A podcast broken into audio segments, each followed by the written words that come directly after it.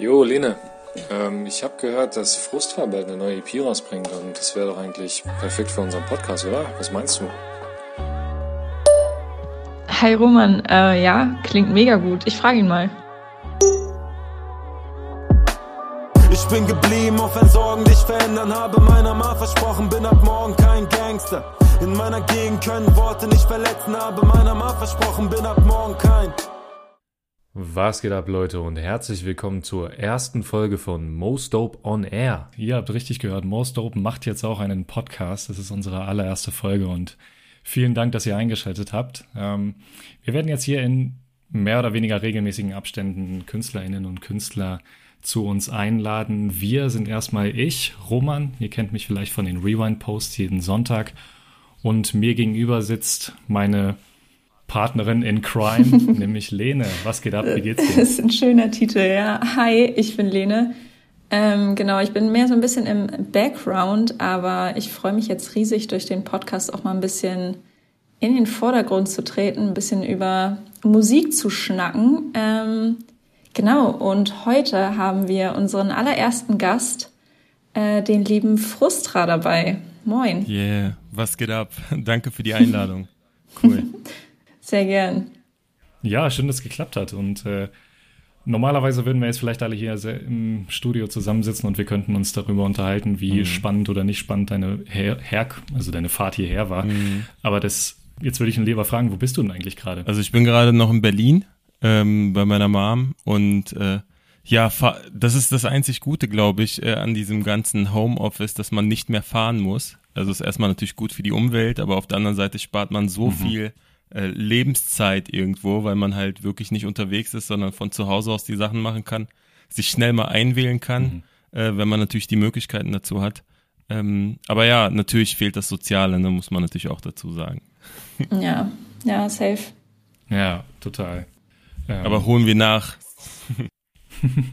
Der Grund, warum ich frage, ist auch, ähm, also du hast uns erstmal was mitgebracht, du hast eine neue EP released, mhm. die ist jetzt draußen seit letzter Nacht, wenn dieser Podcast erschienen ist. Also aktuell ist sie noch nicht draußen, aber schon mal Happy Release Day. Äh, vielen, vielen Dank. An dieser Stelle. Vielen Dank. An dich. Und ähm, die EP trägt den Namen Kreuzberg. Genau. Also schon ein starker lokaler Bezug da drin.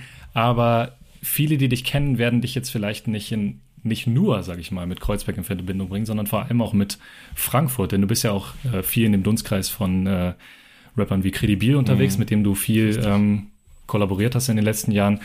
Für diejenigen, die dich jetzt vielleicht noch nicht so kennen, magst du mal so erzählen, wie diese Connection zustande gekommen ist und was da so die Verbindung ist? Ja, gerne. Also ich bin äh, Frustra, ich komme aus Berlin tatsächlich. Äh, einige haben, haben mir auch geschrieben, dass sie dachten, ich komme ich komme aus Frankfurt, weil ich halt, wie, wie du gerade schon beschrieben hast, äh, viel mit Kredibil zu tun hatte. Ähm, der Kontakt kam zustande, ich weiß nicht, wie viele Jahre es jetzt her ist, aber muss bestimmt zehn Jahre her sein ähm, oder neun, irgendwie so in dem Dreh. Und ich habe damals schon Musik gemacht in Berlin und der Kredi, der ein paar Jahre jünger ist als ich, der hat uns irgendwie auf MySpace entdeckt und auf Facebook und fand das so nice, dass er, dass er gesagt hat, ey, ich würde gerne Merchandise bei euch kaufen. Ich hatte damals eine Rap-Crew, ähm, also in Zeiten von MySpace habe ich mich mit äh, fünf verschiedenen äh, Rappern zusammengetan und wir hatten eine kleine Crew in, mhm. in Berlin und haben dann auch irgendwann Merchandise, also T-Shirts bedruckt und verkauft. Und äh, Kredi hat uns gefeiert, der fand das cool, was wir machen und hat gesagt, ey, ich bin nächste Woche in Berlin. Und zwar, ähm, ja, aufgrund eines Klassenfahrtes. also in Zeiten, wo man noch Klassenfahrt machen kann. Okay. Also das ist, ja. das ist so eigentlich die Hauptgeschichte. Und dann ähm, haben wir uns getroffen, er ist zu mir gekommen, hat äh, das T-Shirt gekauft und hat dann selber noch erzählt, dass er rappt und äh, dass er Musik macht, hat mir ähm, seinen Link geschickt ich habe mir die Sachen reingezogen, fand das beeindruckend gut, vor allem weil er zu der Zeit, ich meine, 15 oder 16 Jahre alt war. Krass. Und, äh, mhm. und tatsächlich äh, haben wir dann den Kontakt beibehalten. Und das ist so die Geschichte, warum wir so lange irgendwie in befreundet sind. Man muss es ganz klar sagen, es ist eine sehr, mhm. sehr enge und gute Freundschaft, unabhängig von Musik oder von dem Musikbusiness. Ähm, und es ist auch nicht so, dass ich jetzt irgendwie bei ihm gesigned bin oder er bei mir oder wir in irgendeinem Business-Verhältnis zueinander stehen. Wir sind halt einfach sehr gute Freunde, die sich aber natürlich mhm. auch jederzeit unterstützen, sei es äh, mit einem Feature, was im klassischen Sinne in der Musik dann passiert unter Freunden, aber auch natürlich, ähm, er war jetzt irgendwie vor kurzem bei mir und hat mir seine Sachen vorgestellt, weil er gerade in der Albumproduktionsphase ist und hat gesagt, ey, guck mal, das habe ich bis jetzt und hör dir das mal an und was hältst du davon oder was könntest du dir für ein mhm. Thema auf diesem Beat vorstellen? Den habe ich gerade zusammen produziert mit dem Produzenten XY. Ähm, oder bis hin, dass wir zusammen auch in Sessions waren mit Produzenten und dann an gemeinsamen Songs arbeiten oder gearbeitet haben. Also das ist äh, all das, was, was passiert, äh, wenn man gut befreundet ist in der Musikszene, dass man sich natürlich auch aushilft. Äh, sei es auch nur Feedback zu geben oder mal eine Idee reinzuwerfen. Oder ja. mal vielleicht auch die Sicherheit zu haben, ähm, dass da jemand einen auch, auch einen guten Rat gibt. Ne? Also das sind so mhm. Themen und ja, und seitdem sind wir äh, auch ähnlich wie ihr beide Partner in Crime und, ähm, und tatsächlich auch ähm, ja Brüder.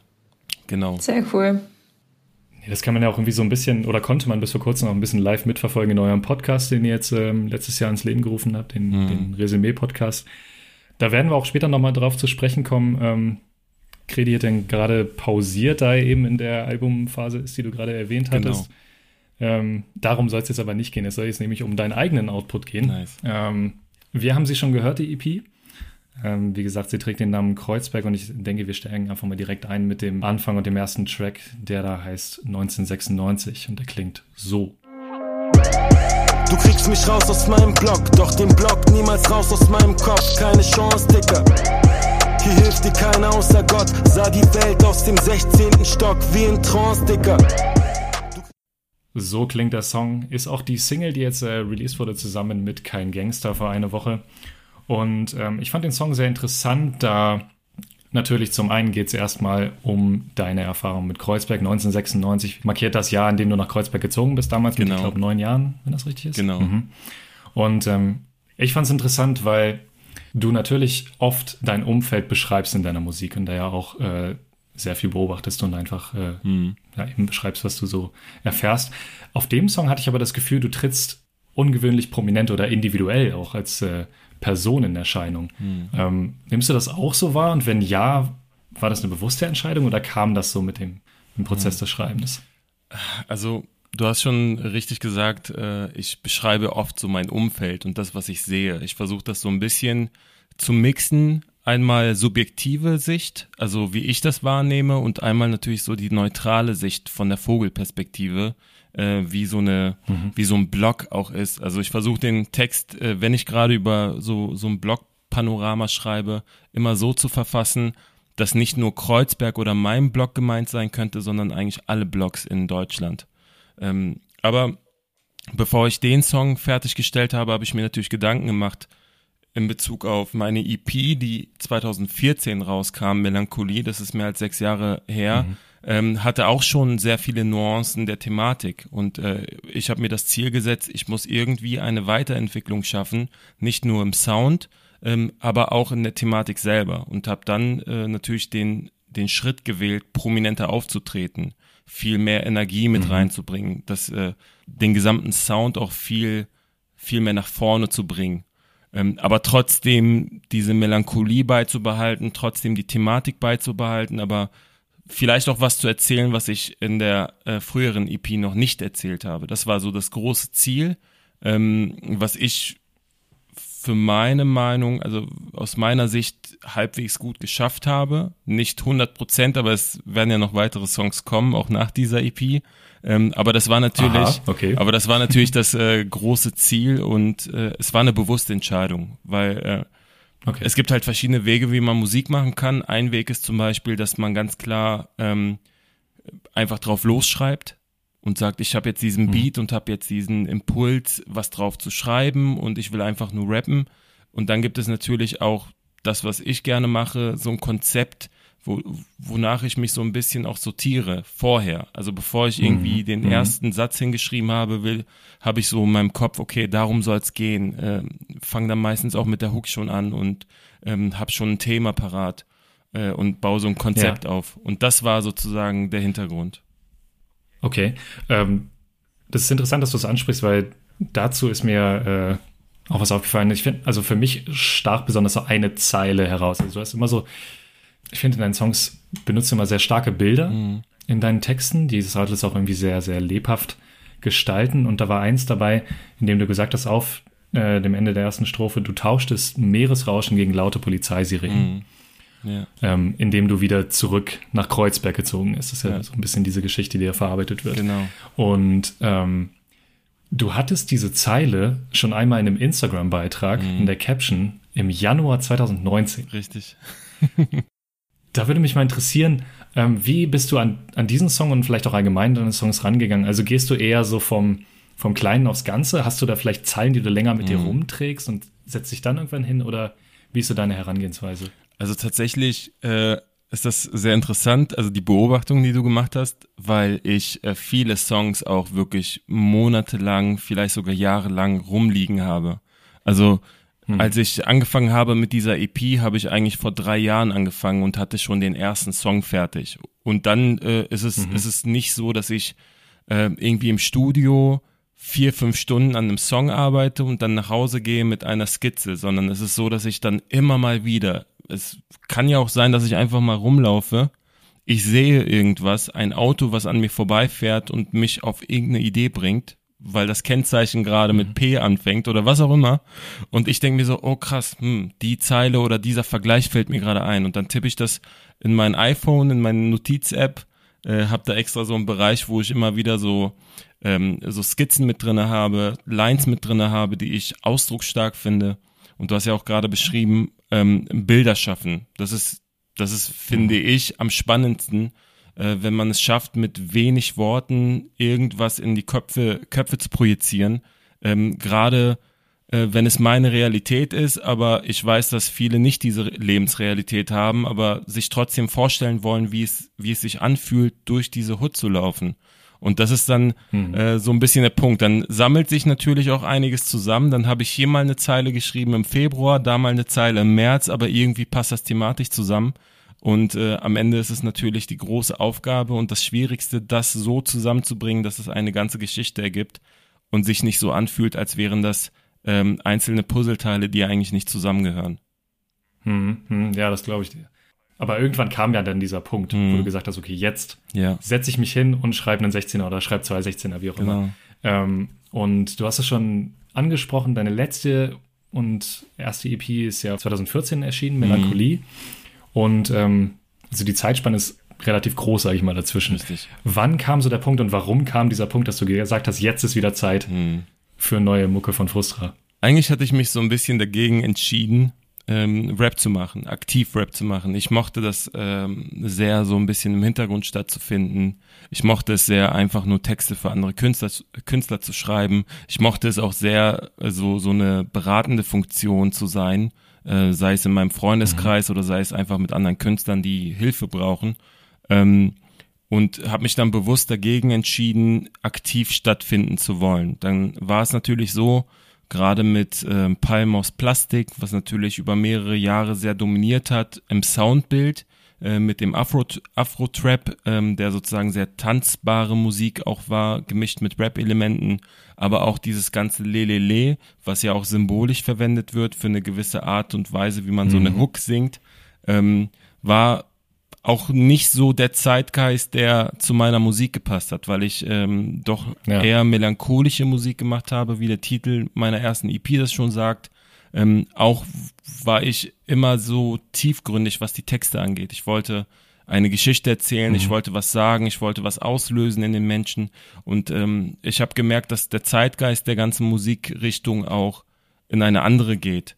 Und äh, vielleicht war der jetzige Zeitpunkt, warum ich auch released habe, genau dieser Hintergrund, dass äh, Palmen aus Plastik oder das Soundbild so ein bisschen weg ist, dass natürlich Corona dazu mhm. kommt mhm. und viele Menschen natürlich auch ein bisschen tiefgründiger werden, mal drüber nachdenken, lebe ich mein Leben denn richtig, ähm, mhm. sich Gedanken machen, also diese ganze äh, gesamtgesellschaftliche Depression, wie ich sie fast nenne, äh, führte dazu, dass meine Musik vielleicht auch jetzt in die Zeit besser reingepasst hat. Und, äh, und ich habe dann hm. in dem letzten halben Jahr, also eigentlich kurz nach Ende des ersten Lockdowns, äh, habe ich mich dann rangesetzt und habe gesagt, okay, jetzt machen wir das Ding fertig. Und dann habe ich mit zwei Produzenten Mhm. dazu geholt, die Aufnahmen teilweise neu gemacht, teilweise alte Aufnahmen behalten, Texte nochmal äh, umgeschrieben, aber auch teilweise so gelassen, weil die in sich stimmig waren ähm, und habe das dann alles innerhalb eines halben Jahres fertig gemacht. Aber Okay. wohlwissend, dass natürlich viele Sachen, viele Skizzen schon vorher feststanden, äh, wohlwissend, dass ich ähm, natürlich auch gewisse Songs vorher schon fertig ha hatte, aber im Gesamtprozess war das dann so, dass wir uns trotzdem nochmal rangesetzt haben und überlegt haben, wie machen wir den Sound moderner? Ähm, wir übernehmen Elemente, die ich immer mochte, die so Boom-Bap-artig waren, die sehr nach ähm, 2000 geklungen haben vom, von den Samples, aber packen da trotzdem moderne Drum-Elemente mit rein. Moderne Hi-Hats, moderne Kicks, ähm, eine 808, ne? das ist ja die, die, die Richtung, die wir jetzt haben, ähm, auch wenn es teilweise sogar noch schneller ist. Ich bin ja bei meiner Geschwindigkeit, BPM-Zahl geblieben. Aber das war so das Ziel und genau dafür mussten wir uns trotzdem nochmal zusammensetzen und alte Songs nochmal komplett umwerfen und neu machen. Und äh, ja, das ist eigentlich so der Hintergrund, warum ich jetzt released habe, warum ich jetzt so das Gefühl hatte, ich muss mit meiner Musik kommen, weil es halt einfach besser zu dieser jetzigen Zeit passt. Ja, okay. Ja, bin gespannt. Also ich hoffe natürlich, dass es, dass der Plan, sage ich mal, auf, aufgeht. Ich finde, die EP passen definitiv sehr gut in, in die aktuelle Zeit und äh, ich würde ganz gerne über einen von diesen Songs sprechen, die du, sage ich mal, ähm, neu aufbereitet hast für, für Kreuzberg jetzt. Und das ist äh, der Song Herbst. Ja. Und da hören wir jetzt auch mal kurz rein. In meiner Welt ist Herbst, in deiner Welt ist Frühling. Vertrauen fällt uns schwer, weil euch leicht fällt zu lügen. So, das war der Song. Und der Grund, warum wir den gepickt haben, ist, weil du ihn schon mal performt hast, nämlich 2015 bei Raptags. Richtig. Ähm, da hast du damals teilgenommen. Das war ein Newcomer-Format von Chapter One und Spin-Up, für die, die nicht damit vertraut sind, ähm, wo sich ganz viele bewerben konnten und ähm, dann die Chance hatten, eben mit einem professionellen Team Songs nochmal aufzunehmen und ein bisschen sich beraten zu lassen. Und am Ende, am Ende wurde ein Gewinner gekürt mit einem Plattenvertrag.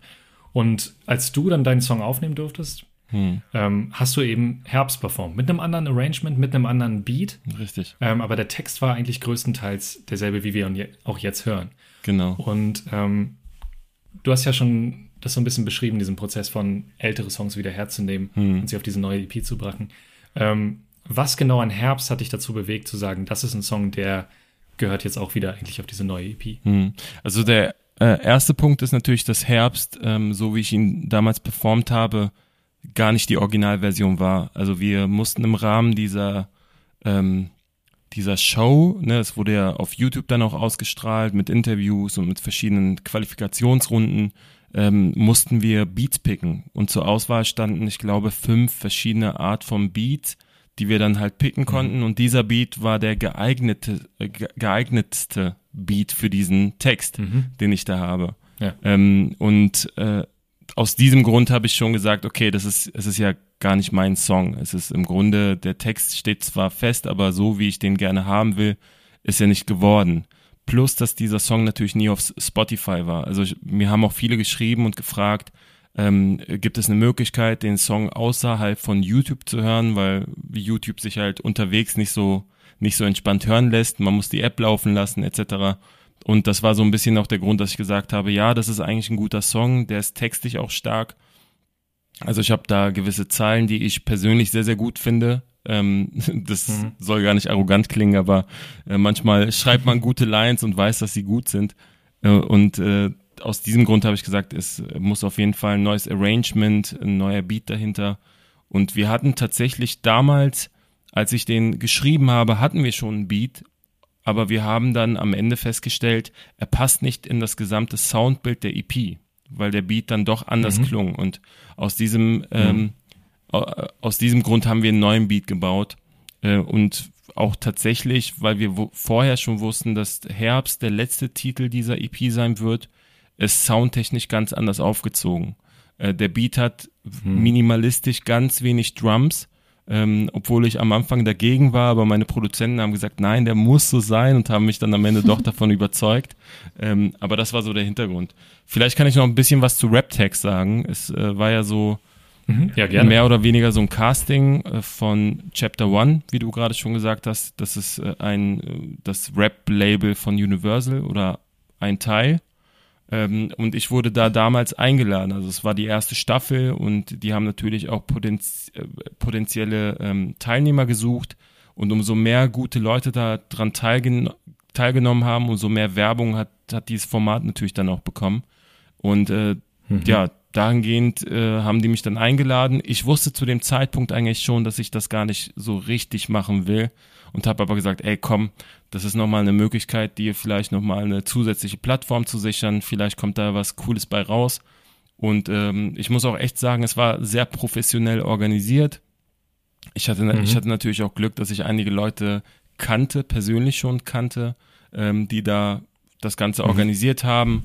Teilweise kannte ich die Leute, die im Hintergrund äh, die Beats schon gemacht haben. Ich äh, war befreundet mit KD zum Beispiel, der da ja auch äh, als Produzent mit dem Team saß. Ähm, ich kannte äh, die Laura Hyde, die damals bei Chapter Music, äh, Chapter One gearbeitet hat, die jetzt bei Two Sides ist, äh, etc. Also deswegen war das für mich eigentlich auch so eine Familiengeschichte und Freundegeschichte und habe dann gesagt, ey, ich bin Mhm. dabei, kein Problem. Ich mach da mit, ich rap da den, äh, den Part.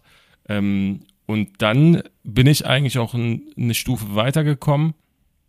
Äh, und dann war es aber so, dass nicht nur der Gewinner einen Vertrag bekommt, sondern eigentlich alle Finalisten. Ich glaube, es gab vier oder fünf Finalisten, die dann in einem Live-Battle ähm, überzeugen sollten. Und äh, ich habe dann diesen Vertrag anwaltlich prüfen lassen und für mich waren die Konditionen einfach nicht gut. So, und dann habe ich aus diesem Hintergrund heraus, ist, ist natürlich auch immer ein bisschen so, so der Trugschluss, gerade wenn man ein junger Künstler ist und immer von einem Major-Deal träumt, ähm, ja, kann man vielleicht die AGBs nicht so ganz lesen. Das haben wir ja auch äh, drinnen, ne? AGBs überspringen oder einfach nur einen Haken setzen mit, ja, ja, ist schon Ja. gelesen.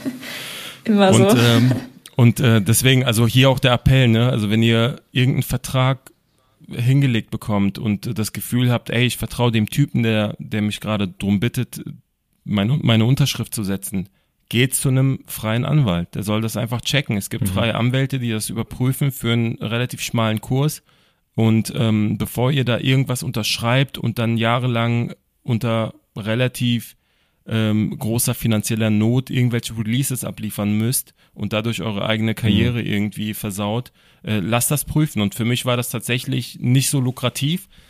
Und ich finde es dann ja auch interessant, wenn man sich die Leute anguckt, die dort am Ende dann auch gewonnen hat. So, was ist denn jetzt mit denen? So, wo sind die denn jetzt eigentlich? Und die haben einen Major Deal, ne? Dazu der erste Gewinner war, glaube ich, Nanik, Genau, zum Beispiel mit, mit Gang Gang. genau. Von dem hört man zum Beispiel sehr wenig mittlerweile. Richtig. Ähm, Ist auch ein guter Rapper, ne? Also ich äh, würde, Mhm. also Ja, absolut, er hat auch verdient gewonnen. Ich fand auch, dass er richtig geile Energie mitgebracht hat, dass er auch von, von seinem Erscheinungsbild ein cooler Typ ist. Aber nach diesem einen Album, was er da abgeliefert hat, habe ich nichts mehr von ihm gehört, was, was natürlich schade ist. Mhm. Und äh, ich weiß nicht, ob er jetzt Probleme hat, was rauszubringen aufgrund dieser Verträge, die er da unterschrieben hat. ja, das kann man, kann man schwer sagen, aber es ist auf jeden Fall äh, ein ein guter Tipp an der Stelle. Diese Geschichte, finde ich, hat man viel zu häufig von, von jungen Künstlern, die äh, unüberlegt in irgendwelche Verträge reinschlüpfen, Ja. die sie vielleicht nicht verstehen und dann ja, so ausgebeutet werden. Ja. Mhm. Ja, ja die Bedingungen Ja. sind halt einfach nicht gut. Ne? Also es, ähm, wenn man als Newcomer, der es natürlich immer schwer hat, weil äh, die, die Verträge oder die Vorschüsse sind natürlich auch so ein bisschen angelehnt an die Reichweite und an die Pop Popularität des Künstlers und natürlich auch an die Erwartungen. Also wie viel Potenzial bringt der mit? Es gibt Newcomer, wo man sofort weiß, okay, der hat zwei, drei Songs hier rumliegen, die werden durch die Decke gehen, wenn man sie richtig pusht. Äh, dann ist natürlich ein gewisser Vorschuss dann auch da und die können ganz gut damit leben. Aber dann gibt es natürlich Künstler, ähm, die nicht so ein großes Potenzial bieten, wo man aber sagt, okay, dann kriegst du hier 12.000 Euro als Beispiel. Und wenn man das aber runterbricht äh, und man von diesen 12.000 Euro dann auch noch irgendwie Produktionskosten bezahlen muss, dann ist das unter Mindestlohn. Also jetzt mal ganz schwarz-weiß gesprochen. Dann kann man auch gleich äh, mhm. äh, sofort einen Nebenjob suchen, dann kann man äh, nicht hauptberuflich Musiker sein. Und das ist aber der Trugschluss, weil diese Newcomer natürlich denken, ich mache jetzt Musik und ich brauche keinen Job und melde ein Gewerbe an und dann passiert gar nichts. Ja. Kleiner Exkurs, aber ich glaube, ähm, ein wichtiger Tipp für diejenigen, die äh, ganz neu einsteigen und auch Hoffnung haben, mit dem ersten Deal sofort äh, ganz reich zu werden. Mhm. Ja, voll. Und ich meine, du bist ja wirklich, auch wenn du jetzt vielleicht nicht immer ganz aktiv Musik äh, released hast, du bist ja jahrelang irgendwie schon immer so ein bisschen im Game mhm. mit dabei und hast da wahrscheinlich auch viele Stories irgendwie mitbekommen. Ähm, um mal auf einen Künstler so ein bisschen zu sprechen zu kommen, der das der, sage ich mal, von einem, jetzt nicht um die Formate direkt zu vergleichen, einem, einem ähnlichen Verband, nämlich im VBT, äh, der es geschafft hat, von da die, die Bühne zu verlassen und ähm, sich selber ein eigenes Standbein durch seine Musik aufzubauen, ist nämlich Pimp. Mhm. Und den hören wir auch auf deiner EP. Yes. Auf dem Song Raus. Und den hören wir jetzt auch nochmal uns an. Der Markt ist groß für motivierende Musik, oberkörperfrei und schön tätowierte Musik. Es geht um starke Tiere so wie Löwe und Wolf, Stereotypen mit echten Werten wie Ehre und Stolz. Das war Raus zusammen mit Pimp hm. und auf dem Track ähm, wird auch ein, ein anderer deutscher Rapper namentlich genannt, aber das den erwähnen wir an dieser Stelle nicht. Ich glaube, es geht auch gar nicht so sehr um diesen Künstler im Speziellen, sondern eher um eine Schiene des Raps, hm. über die ihr euch so ein bisschen äußert. Und das ist so ein bisschen dieses du kannst alles schaffen, wenn du nur willst. Mhm. Ähm, Kämpfe einfach. Motivationsrap. Yes. Genau.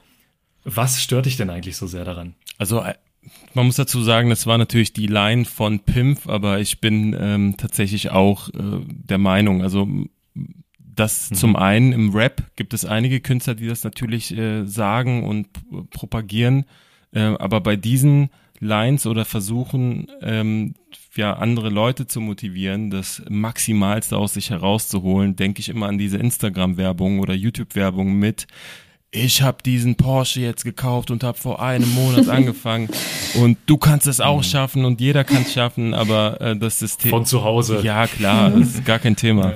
Und äh, das System ist halt nicht so. Also wenn du in einer Unterschicht äh, aufgewachsen bist, wenn du einen ausländischen Namen hast und so weiter und so fort, dann kommen wir halt sofort zu den politischen Themen, dann hast du es nicht so einfach. Und äh, wenn du einen Background mhm. hast, wenn du nicht aus einer Akademikerfamilie kommst, wenn deine Eltern kein Deutsch können und äh, du als kleiner Junge schon irgendwie die Arbeitslosen ähm, Briefe beantworten musstest, ähm, die vom Arbeitsamt nach Hause geschickt worden sind zum Beispiel, dann kannst du es nicht so schaffen wie einer, der äh, sage ich mal, in einem Einfamilienhaus aufgewachsen ist und äh, Arzt mhm. und was auch immer Anwalt als Elternteil hat. So, und das ist so ein bisschen mhm. die Kritik äh, zu sagen, ja, Motivation schön und gut, aber unsere Lebensrealität sieht halt einfach anders aus. Und äh, es ist auch ganz bewusst kein Diss oder sonst was. Also danke, dass du den Namen an der mhm. Stelle nicht erwähnt hast, aber ihr habt den Song ja eh gehört. Ähm, es äh, richtet sich einfach ähm, nicht an diese Künstler selber, sondern an diese Problematik, dass da halt gesagt wird, jeder kann es schaffen, weil damit, mhm. ähm, ja, damit macht man das Problem kleiner. Damit geht man nicht das Problem mhm. an, sondern äh, wirft eher so eine Ausrede in den Raum, dass die Leute, die es halt nicht schaffen, äh, zu faul sind oder zu dumm sind oder was auch immer. Mhm. Und das, das ist eigentlich so ein bisschen äh, das, was wir kritisieren mit der Zeile oder mit der Aussage. Ja. Ja. Genau. Ja, finde ich cool. Ähm, also bei mir persönlich ist es immer so, individuell finde ich das völlig in Ordnung. So jeder soll die Message pushen, die er oder sie will erstmal, wenn es jetzt nicht komplett schädlich oder Voll. feindliches ist. Ja, klar. Und es ist ja von der individuellen Ebene. Die Message an sich, die dahinter steckt, ist ja gut. Ja, klar. Positiv, aber es erzeugt halt irgendwie dieses Narrativ von, wenn es jetzt zu viele machen, dass es einfach nur äh, an dir selber liegt, wenn es nicht klappt. Ja, genau, ähm, genau. Das, das ist eigentlich genau der Punkt, weil diese Motivation, das Beste aus sich herauszuholen und die beste Version seiner selbst zu sein ähm, oder das Streben nach ähm, besser werden etc. Das ist ja, das ist ja etwas total Positives und gerade im Rap-Bereich ähm, je, jeder Mensch sollte sollte das haben. Also wir selber als Rapper oder als Künstler wollen ja auch besser werden und deswegen ist Feedback wichtig. Mhm. Wir wollen mit jedem Album mhm. wachsen, wir wollen eine Weiterentwicklung haben und ähm, faul, faul zu sein ist immer scheiße. Also es ist auf jeden Fall nichts Erstrebenswertes, aber ähm, zu sagen, ähm, also genau das, was du gerade erwähnt hast, dass es so ein bisschen mitschwingt, die, die es nicht schaffen, sind selber schuld. Äh, mhm. Das ist halt definitiv ja. falsch. Und das wäre zu einfach, das auf, auf dieser, diesen einen Satz runterzubrechen. Ja, voll. Ähm, was ich mich gefragt habe, also gerade bei 1996, wo du halt mehr so auf dich zu sprechen kommst, mhm. was, was ist in dieser Zeit zwischen Melancholie und Kreuzberg, zwischen den beiden EPs, passiert, dass du so lange keine Musik mehr rausgebracht hast? Mhm. Äh, ganz viel ähm, Studium, Karriere, ein guter Job mhm. und äh, irgendwo auch fehlende Zeit. Also ein anderer Fokus einfach. Äh, auch ja. verbunden, auch verbunden mit, ähm, dass ich eine Zeit lang echt gedacht habe oder mir sicher war, nicht in der Öffentlichkeit stattfinden zu wollen. Also in Form von, äh, ich möchte nicht in Video-Interviews sitzen, ich möchte keine Musikvideos haben, wo mich jeder erkennt. Ich möchte nicht auf der Straße erkannt werden, zum Beispiel. Also das, äh, mhm. das ich bin letztens ja mit Credibil gewesen und dann sind wir einfach nur was zu essen holen in der Mittagspause ähm, und haben uns irgendwo beim Imbiss was geholt und dann kam halt auch jemand, der gesagt, hey, du bist doch Credibil, können wir ein Foto machen? Und äh, mhm ich habe früher immer gedacht, oh Gott, das möchte ich gar nicht. Ich möchte nicht, mhm. wenn ich hier ganz privat irgendwo unterwegs bin, ähm, angesprochen werden äh, in Bezug auf, ich bin ja in meiner Freizeit nicht meine Künstlerfigur. Ich bin dann ja der normale Mensch und ich möchte dann halt auch mal mit einer Jogginghose irgendwo vielleicht mit, mit einem Fleck auf dem Pullover irgendwo rumlaufen müssen, äh, wollen, ne? Also und, mhm. und nicht immer top gestylt und perfekt äh, ausgestattet, immer mit einem frisch gewaschenen Wagen irgendwie unterwegs sein, aus Angst vor, dass ich in der Öffentlichkeit bin. Äh, das ist so ein bisschen der Gedanke gewesen, weil es gibt viele Künstler, die so eine Popularität haben, die nicht ganz normal rausgehen können, laufen können, ohne dass sie angesprochen werden, äh, belagert ja. werden und so weiter. Und das ist etwas, was ich immer, also soll nicht arrogant klingen, ich hatte nie den Gedanken, jetzt so groß wie ein Bushido zu sein oder so. Das ist, soll auch gar nicht so klingen, aber ich fand den Gedanken immer sehr unangenehm, in der Öffentlichkeit angesprochen zu werden. Äh, und das, mhm. und aus, aus diesen ganzen Gründen habe ich in der Zeit einfach wenig bis gar keine Musik gemacht. Aber jetzt hast du dich dann dazu entschieden, ach, ist, man kann doch nicht ohne, oder wie kam es, hm. dass du dann, oder kann man das jetzt überhaupt als Comeback bezeichnen? Oder also wie sieht so mhm. deine Zukunft in der Deutschrap-Szene aus? Also ich glaube schon, dass es so, so eine Art Comeback ist, aber aufgrund der kleinen Fanbase, die ich habe, ähm, also es ist eine sehr, sehr gute Fanbase und eine sehr treue Fanbase, vor allem, ähm, weil ich im Verhältnis zu meinen Followern sehr, sehr viel Interaktion habe, sehr viele Likes und Kommentare habe. Ich, ich wurde auch in der Auszeit von mehr als fünf Jahren mindestens einmal die Woche irgendwie angeschrieben mit, kommt denn irgendwas Neues und hier schau mal und äh, kannst du denn nicht mal einen Song über das Thema machen oder wie sieht's denn aus? Und allein das hat mir ja dann auch immer wieder gezeigt, ey, die Leute haben ja eigentlich auch Bock und irgendwas scheine ich ja richtig gemacht zu haben oder irgendwas scheine ich anders gemacht zu haben, äh, dass die Leute auch Bock drauf haben. Und ich habe dann einfach jetzt für mich selber gedacht, ey, äh, in meiner Freizeit fehlt so ein bisschen die Kreativität und diese Kreativität kann ich halt in der Musik ausleben. Äh, also in meinem normalen Alltag, meine ich. Und mhm. äh, dann kam halt so der Punkt, dass ich gesagt habe, ich habe Bock, Musik zu machen. Dann kam auch noch der Zeitgeist dazu, der, der Sound, äh, das Soundbild hat sich geändert. Ähm, wir ja. sind wieder mehr zur Rap-Basis, habe ich das Gefühl.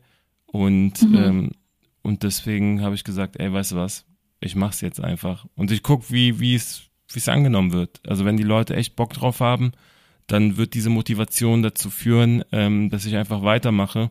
Und tatsächlich habe ich in den letzten Wochen, also äh, alleine mit der ersten Single, so viel Liebe erfahren äh, seitens Fans, seitens äh, Leuten, die neu dazugekommen sind, aber auch von vielen Rap-Kollegen ähm, wie Vega, wie Prinz P, wie Disaster und nur um einige zu nennen, die äh, auch gesagt haben, ey, schick mir bitte den Trailer, ich will das teilen, ohne dass ich sie drum gebeten habe.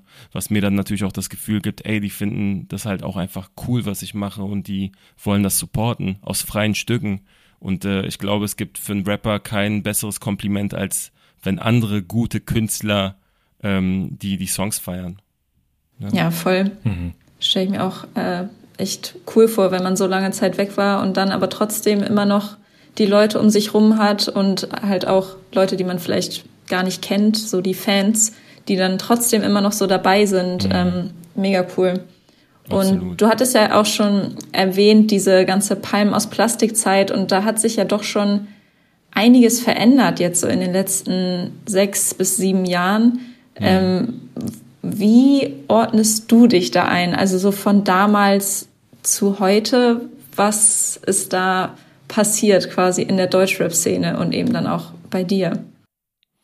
Boah, da gab es sehr, sehr viel. Also man muss ja dazu sagen, dass Deutschrap ja an sich als gesamte Musikrichtung größer geworden ist.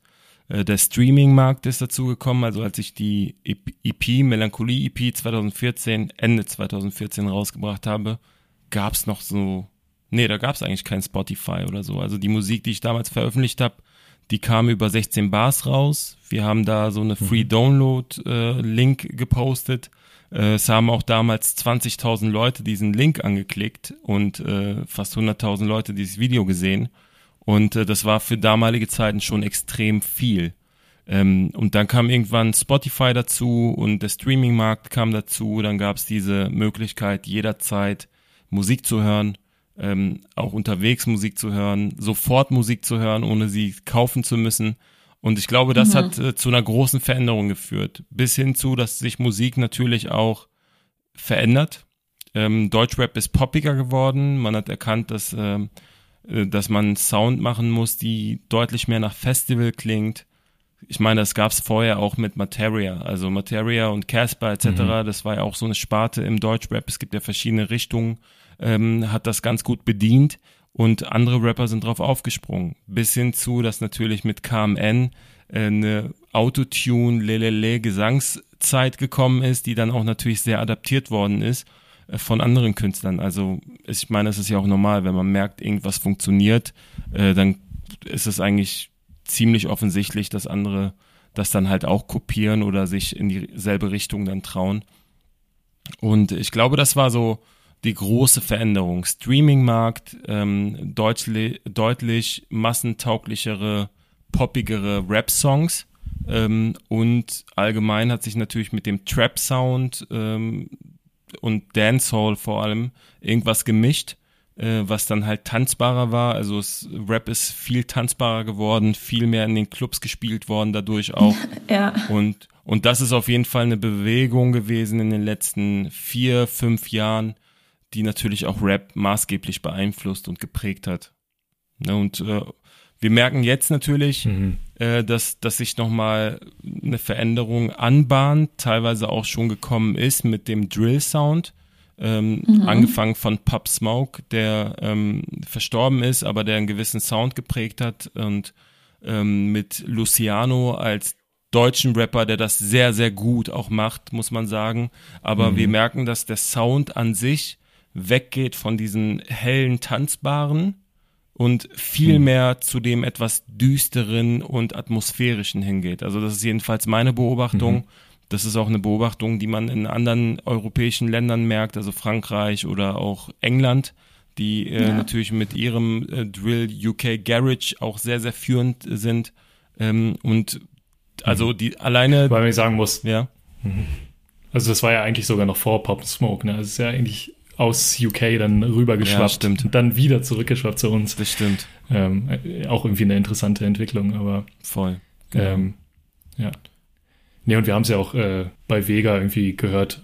Mhm. Ja, genau. Also es gibt ja viele Künstler, die sich halt vor allem auch mal rantrauen und auch mal Drill machen und äh, auch mal probieren. Mhm. Ähm, und es gibt ja verschiedene Wege. Also es muss ja am Anfang war es, glaube ich, so, dass alle wirklich eins zu eins wie Pub Smoke gekl geklungen haben und dann ist es aber auch Quatsch, weil dann kopierst du ja wirklich einen mhm. amerikanischen Rapper nur.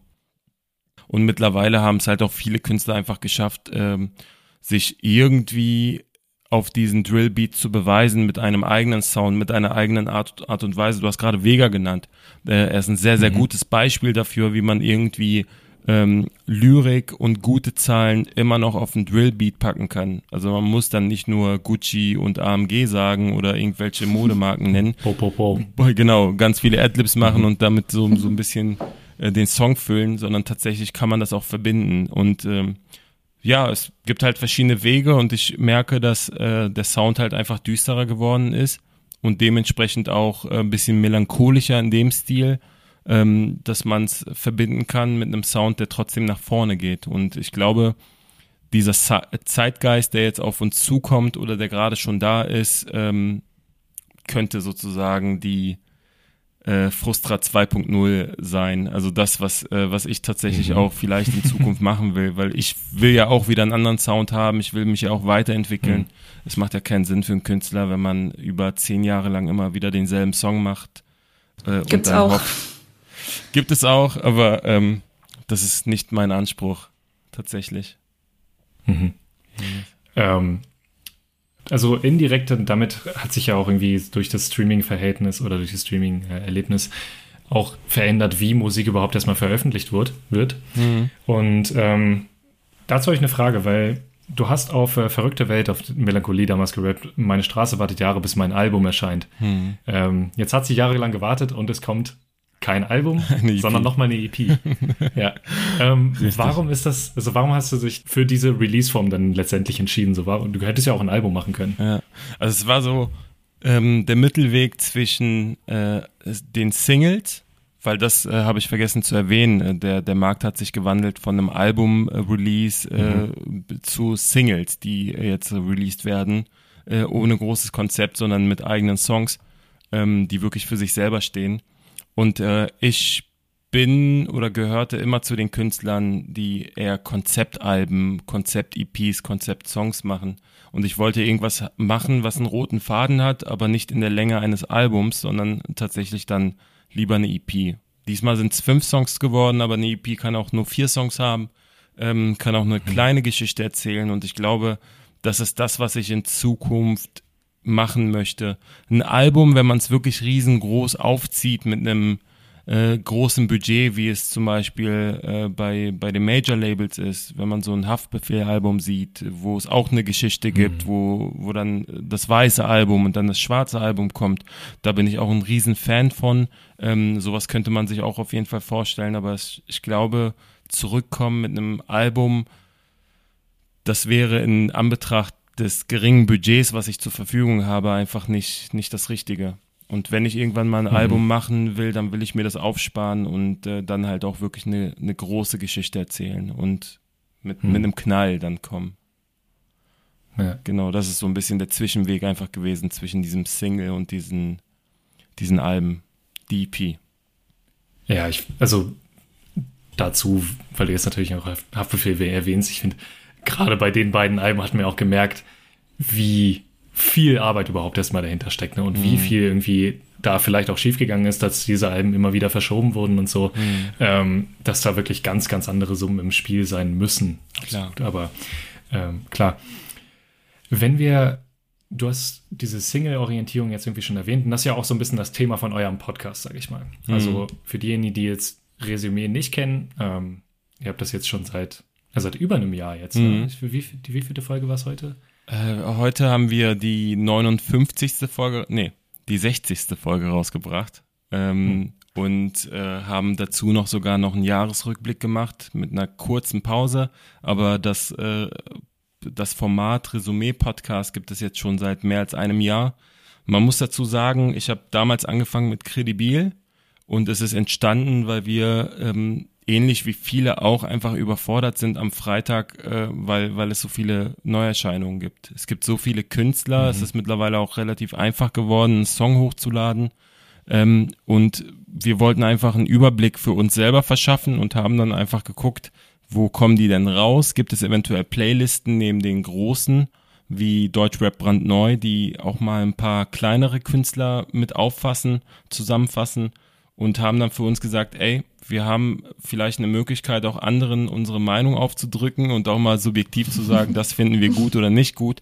Aber in erster Linie haben wir für uns selber eine Möglichkeit gesucht, alle Songs irgendwie gesammelt, ge gebündelt, irgendwie hören zu können. Ja, und dann äh, haben wir gesagt, ja, lass uns das äh, doch mal machen, weil wir äh, für uns selber gesagt haben, es gibt äh, vielleicht solche Formate, aber solche Formate gibt es noch nicht von Künstlern, die selber Musik machen und, äh, mhm. und aktiv machen. Also das war, das war eigentlich unser Grundgedanke oder unser USP für unseren Podcast.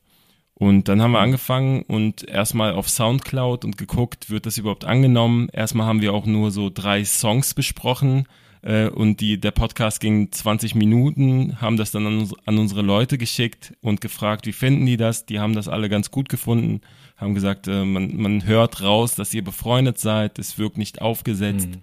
es wirkt nicht so, als ob ihr gekauft seid, also als ob ihr mhm. bewusst irgendwelche Leute dann positiv darstellt. Ähm, und wir haben auch ganz klar unsere Meinung gesagt. Wenn wir etwas nicht gut fanden, haben wir es ganz offen ausgesprochen. Mhm. Und ich glaube, aus diesem Hintergrund ähm, haben wir viele Sympathiepunkte gesammelt bei, bei Menschen, die halt äh, ähnlich wie wir überfordert sind mit der Anzahl an Releases. Und wir versuchen so einen kleinen Ausschnitt an für uns guten Songs darzustellen mit Begründung, was wir gut finden, was wir vielleicht nicht so gut finden äh, und äh, mit, dem, mit dem Hinweis, äh, dass diese Künstler vielleicht noch ein Album bringen äh, und damit natürlich auch eine gewisse Promo machen. Und natürlich, weil wir Deutschrap lieben. So, das ist, äh, das ist wirklich eine Liebe. Wir machen es nicht nur, um uns selber zu profilieren, sondern wir sind einfach Deutschrap-Fans.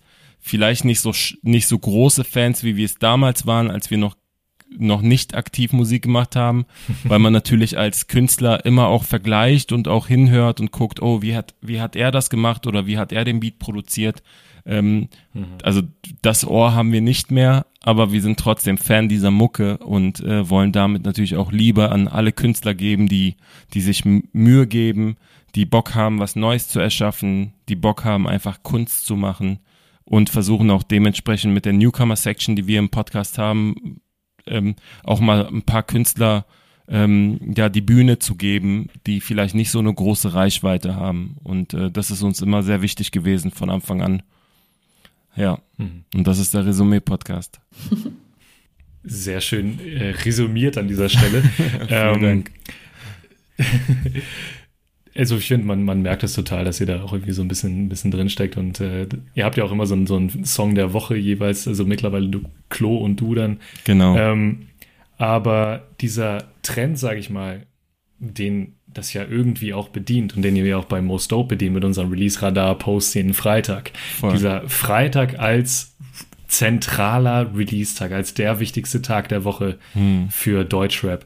Ähm, wie nimmst du das so wahr? So, hast du das Gefühl, das verändert auch dadurch irgendwas in der Dynamik, dadurch, wie Musik promoted wird, wie, wie Künstler ihre Musik pushen und was sie vielleicht auch für Output dann liefern?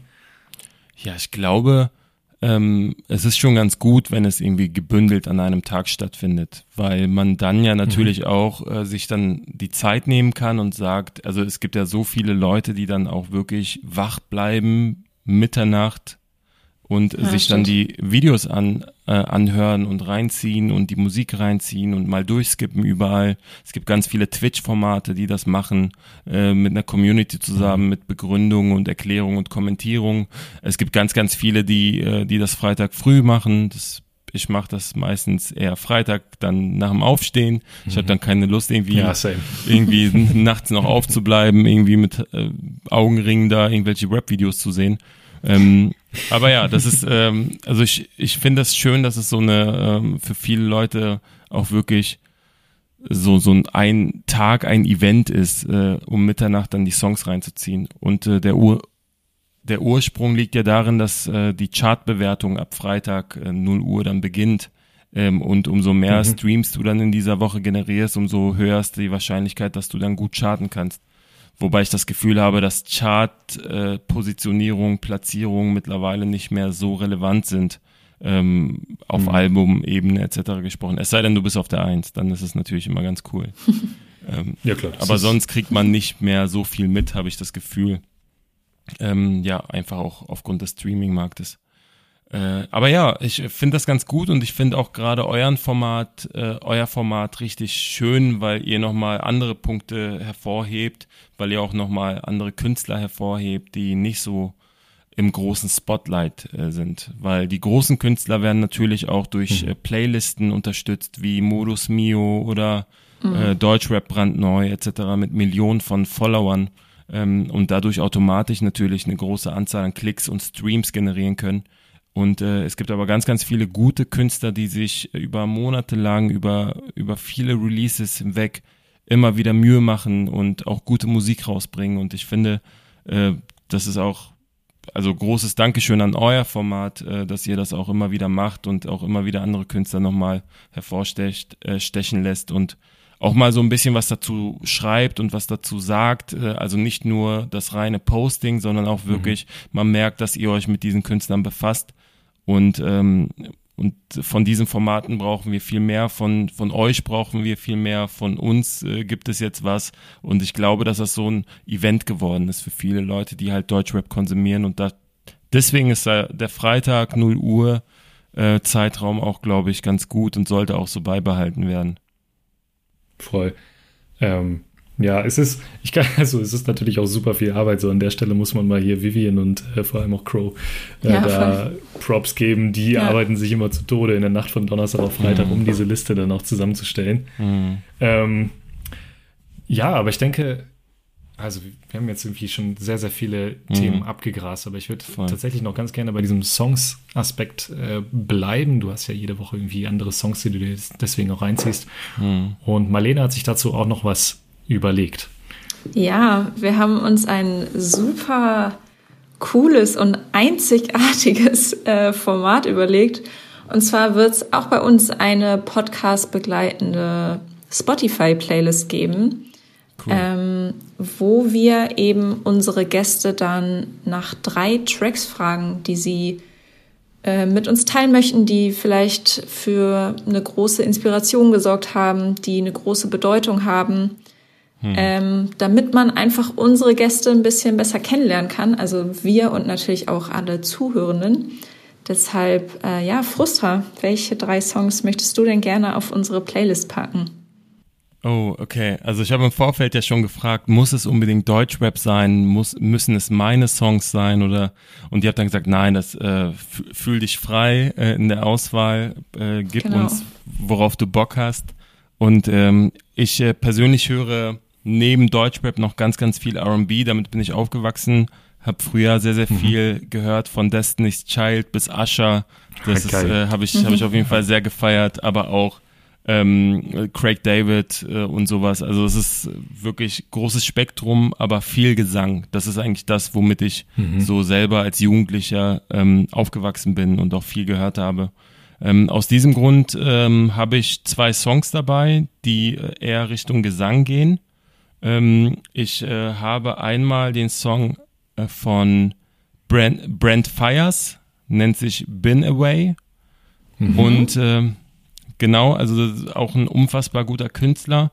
Und einmal von Georgia Smith, ähm, Blue Lights, auch ein Song, den ich sehr gefühlt habe. Ja. Blue, Line, äh, Blue Lights, weil er, ähm, weil es ein gefühlvoll gesungener Song ist, der aber extrem viel Straßenbezug hat. Also der Text könnte auch eins zu eins ein Rap-Text sein, finde ich.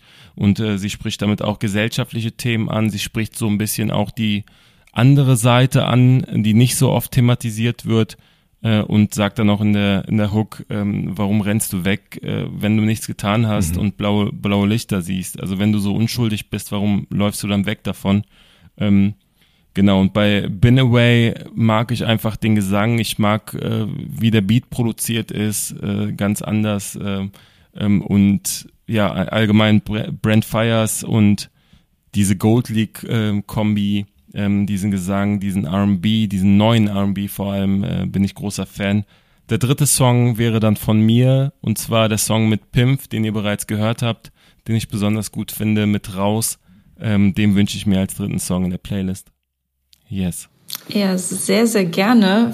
Also wirklich sehr cool. Gerade Georgia Smith feiere ich auch äh, selbst persönlich ähm, extremst. Mhm. Also sehr cool. Ähm, genau. Und ich glaube, damit nähern wir uns dem Ende. Erstmal natürlich dir vielen herzlichen Dank. Also gerade ich, ich denke auch viele andere haben viele interessante Behind-the-Scenes-Infos auch mitnehmen können. Also wirklich sehr, sehr cool. Danke natürlich auch fürs Zuhören. Hört euch auf jeden Fall Frustras neue EP Kreuzberg an, die überall erhältlich ist. Genau, auf allen digitalen Plattformen ähm, von Tidal bis Spotify, alles mit dabei. Yes. Sehr cool. Folgt Frustra auch gerne auf Instagram at frustra030 und auf Twitter äh, frustra36. Ähm, wenn ich Twitter hätte, würde ich dir auf jeden Fall folgen. Ich weiß, Roman hat mir ein paar Tweets zukommen lassen und ähm, fanden sie beide sehr, sehr lustig. Cool, danke. Ähm, Vielen Dank. Der UFO-Tweet hat uns die Vorbereitung sehr versüßt. auf jeden Fall, ja. Ähm, cool. Genau. Folgt natürlich auch gerne Most Dope TV auf Instagram. Und schaut gerne auch bei Frustras Podcast Resümee vorbei, vorbei über den wir jetzt äh, gesprochen haben. Und folgt auch gerne unserem Podcast. Äh, wie gesagt, wie Roman schon am Anfang erwähnt hat, regelmäßig, hoffentlich, um mhm. eben keine Folge zu verpassen. Und ja, genau, wie gesagt, dir nochmal recht herzlichen Dank, dass Vielen du dabei Dank. warst, dass du der erste Gast warst hier für unseren Podcast. Nice. Ich fand sehr, sehr cool. Ich auch. Äh, genau. Ey, vielen, vielen, vielen Dank für die Einladung. Folgt auf jeden Fall diesem Podcast. Ich fand das sehr interessant, welche Fragen ihr mir auch gestellt habt. Und äh, wünsche euch viel Erfolg damit natürlich. Und äh, sage Dankeschön an alle. Ich bin geblieben, auch wenn Sorgen dich verändern. Habe meiner Ma versprochen, bin ab morgen kein Gangster. In meiner Gegend können Worte nicht verletzen. Habe meiner Ma versprochen, bin ab morgen kein ich bin geblieben, denn ich musste nicht fliehen und wollte so viel bewegen, doch ich wusste nicht wie.